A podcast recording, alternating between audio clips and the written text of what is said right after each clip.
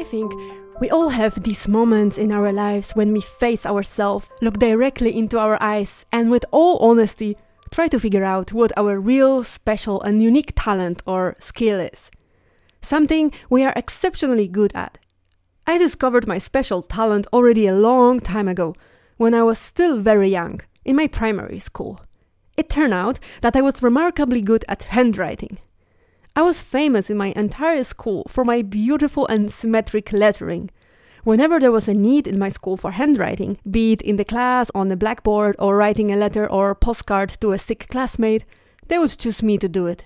And then, the kids' parents would compliment the handwriting, thinking it was the teacher doing the job and not an eight year old. I think I would already become a millionaire by now in my early 30s if handwriting was a skill I could easily monetize or turn into a lucrative business opportunity. But maybe I still can. Who knows? One afternoon, some time ago, I was actually thinking how I could offer my handwriting on a marketplace. Invent some clever business plan and start a handwriting letter company. I was dreaming out loud. Perhaps I could be commissioned to write by hand love letters, or shopping lists, or postcards, or even invoices. Create an app where people could submit their content and I would then calligraph it beautifully on great quality paper using a variety of fountain pens and different ink colors. Or better, have a tiny stand at the farmer's market where I could offer my services in real time.